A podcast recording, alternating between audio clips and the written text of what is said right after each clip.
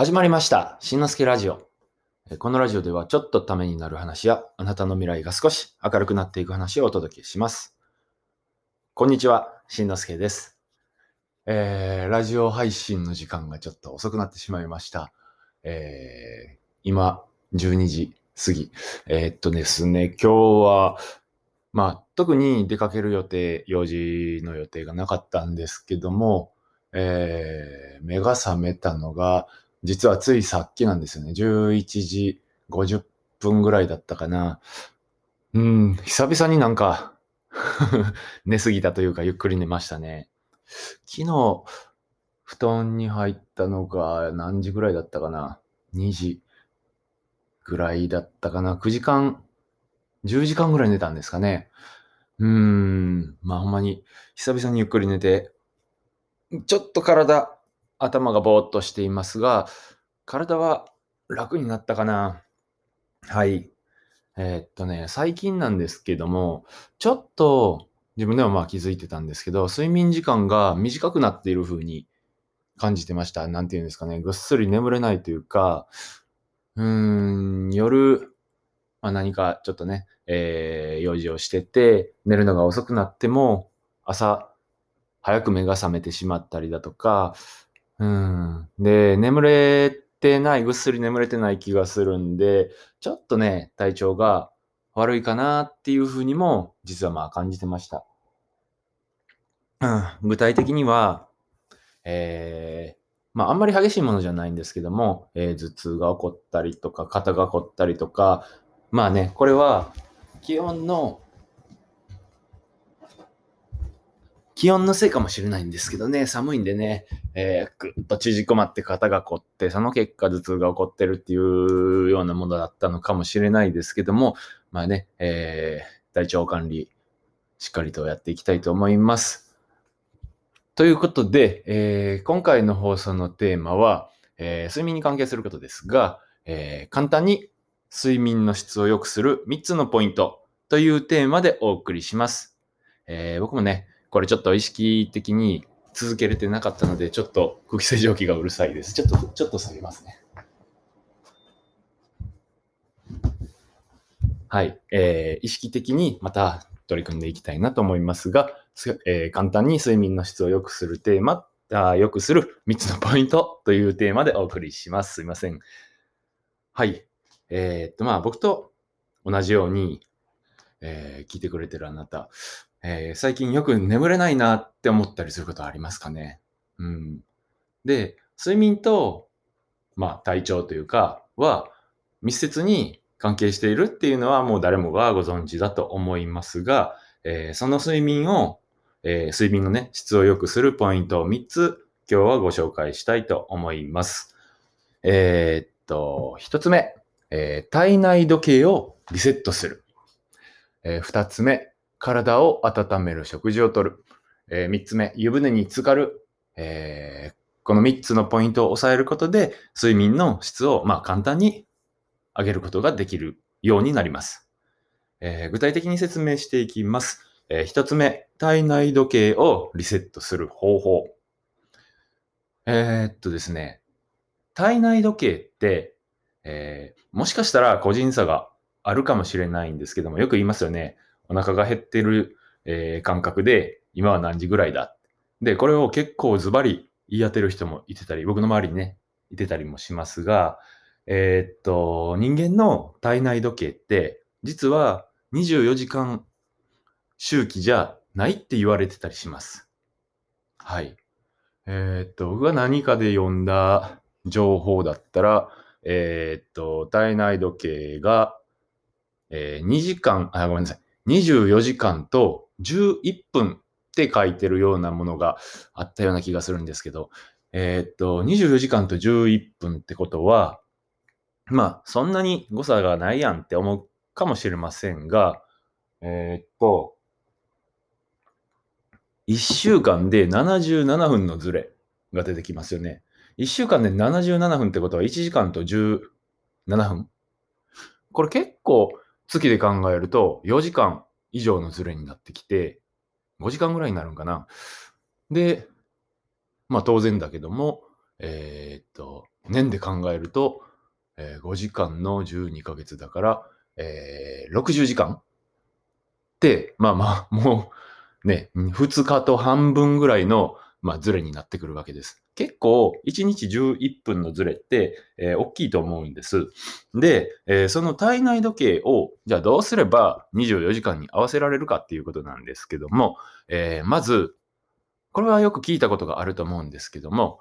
起きた時、まあ朝ね、起きた時に日の光を浴びましょうっていうふうに言います。で、日の光を浴びることで、えーっと、まあ、朝だなって体が目覚めるわけです。はい。なので、まあ、その11分のずれずれを、えーちょっとね、体が修正してくれるんですけども、えーここでもう一つ、えー大事なポイントがあります。それは、起きてそんなに時間が経たないうちに食事をとることです。はい。日の光を浴びることは結構聞いたことあると思うんですけど、日の光を浴びると体の表面、うん、が、まあ、あ、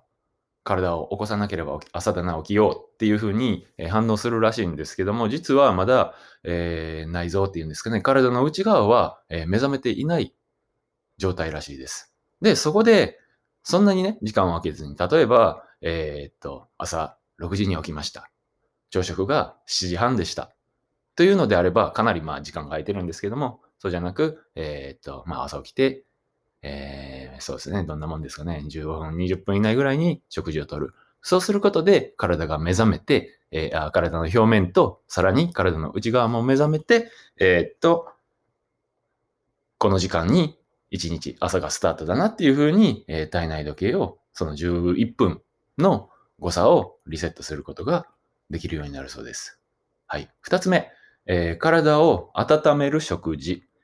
えーっと、人間は、人間だけじゃないと思うんですけども、あのー眠気っていうのは、えー体温が下がっていくときに、えーっと、何ですか？眠気が起こるそうです。で、そのと、そのタイミングで、まあ、布団に入ると、すっと眠りに入っていける。ね、布団に入ってもなかなか寝つけないとかいうことが、もしかしたら、えー悩んでる人もいるかもしれませんが、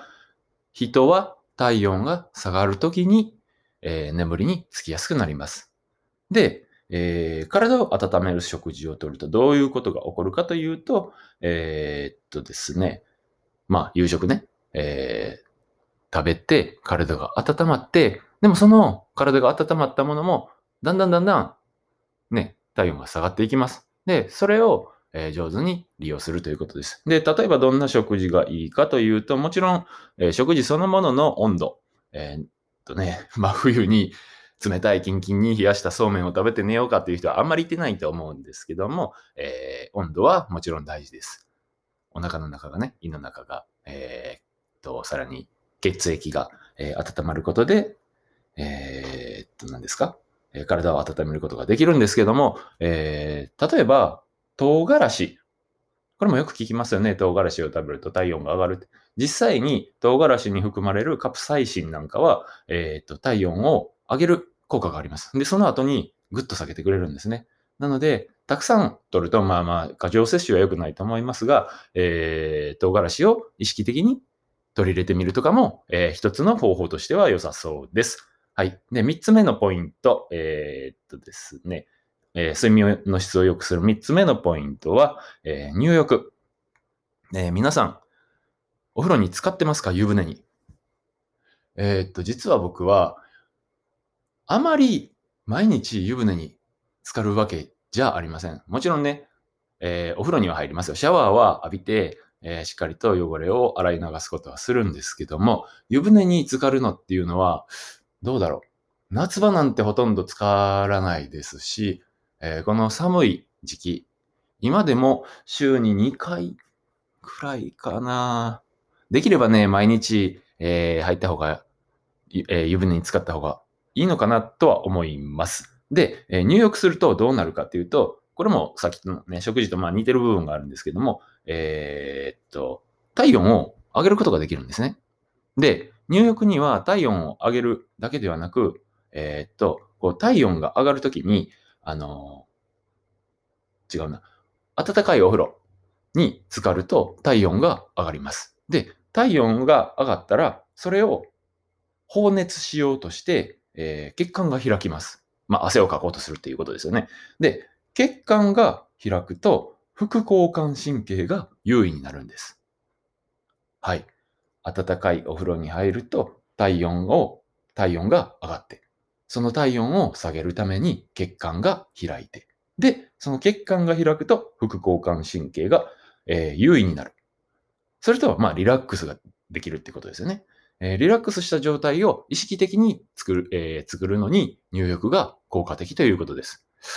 うんただ、えー、入浴のするときの、まあ、温度、お湯の温度ですが、あまり高すぎると、えー、逆に、えー、交感神経が、えー、活発になって、えー、リラックスとは逆の状態になるらしいので、え、そこだけは注意をしてみてください。え、よく言われているのは40度から42度ぐらい。はい。まあちょっとね、慣れないうちはぬるいかもしれません。僕が普段、え、お湯の温度を設定しているのは43度。ちょっとぬるいなーって思ったら44度にしてお湯だけしたりするんですけど、45度とかは多分暑すぎるかな。うん。まあね、それも多少の個人差はあると思うので、上手に、えー、自分の体と相談しながらやってみてください。はい。というわけで、えー、今日のまとめです。えー、今回の放送は、えっと、簡単に睡眠の質を良くする3つのポイントということで、えお送りしました。えまとめると、え1つ目、体内時計をリセットする。2つ目、え体を温める食事をとる。で、3つ目、え湯船に浸かる。はい。ということで、えー、3つのポイントを、えー、お伝えしましたが、そうですね。まあ、その他、ちょっとしたことで言うと、枕なんかは睡眠の質に多分かなり影響を与えてるかな。うん、枕を変えてみるって、もし今の状態がね、えー、満足できる睡眠ができてないんであれば、枕を変えてみるなんかもいいですし、えー、パジャマとかも結構重要って言ったりします。はい。普段、えー、使ってる生地と違うものにしてみる。綿のパジャマなんかはいいって言いますよね。うん。で、靴下を、寒いのでね、靴下を履いて寝てる人。僕は靴下を履いてると全然眠れないんですけども、眠りにつくことすらできないんですけども、えー、っと、靴、靴下を重ね履きかしてる人なんかはこれ要注意です。重ね履きをしていると、そこが圧迫されて血流が滞るので、えー、できれば寝るとき靴下は履かないように、えー、履くとしてもゆったりしたものの方が多分いいかと思います。で、まあ他にも僕は、Apple Watch なんかも、えー、睡眠を記録する方法としてつけて寝てたりします。知ってました ?Apple Watch って、えー、自動で、えー、寝てる状態を記録してくれるんです。心拍数とか、呼吸もあったかな？どうだったかな？えー、多分心拍数だったと思うんですけども。うん。で、たまに見返すと、まあ面白かったりします。が、え、っとね、この Apple Watch で睡眠の状態を記録する癖をつけてる人は、えー、あるあるかもしれませんが、えー、っとね、僕はお風呂に入ってる時には Apple Watch を外します。充電をするんです。で、えー、お風呂を出たら Apple Watch をまた腕にはめて、まあ寝て、起きて、ほぼ一日中、えー、まあ、よ、どうしても汚れてしまうとか、えー、傷つけてしまうだろうなっていう時以外は、つけてることが多いんですけども、えー、あるあるといえば、えー、充電したまま付け忘れて寝てしまうと あーって記録できてないってなるので、まあまあ、えー、気をつけてください。はい。で、えー、さっきのアプローチで記録した睡眠を見返してみる。たまに見返すんですけども、さっきね、僕、睡眠が減ってる気がするって言って、ちらっと見てきた、見てみたんですけども、やっぱり減ってましたね。1月1日からの平均が4時間44分。うん。12月の平均は5時間18分だったので、えー、っと、まあ、年末年始で、えーえー、30分の平均ね、えー、違いがあるそうです。まあ30分ってね、結構多分大きいと思うので、もう少し意識的に、えー、就寝時間を早めてみるとか、え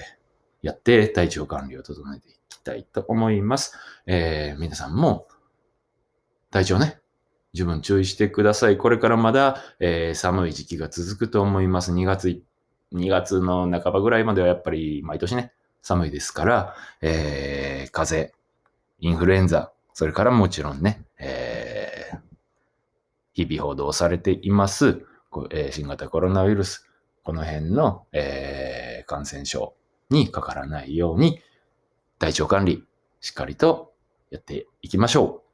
はい。えーそれでは最後まで聞いていただきありがとうございました。えー次回の放送も聞いてもらえたら嬉しいです。それじゃあまたね。バイバイ。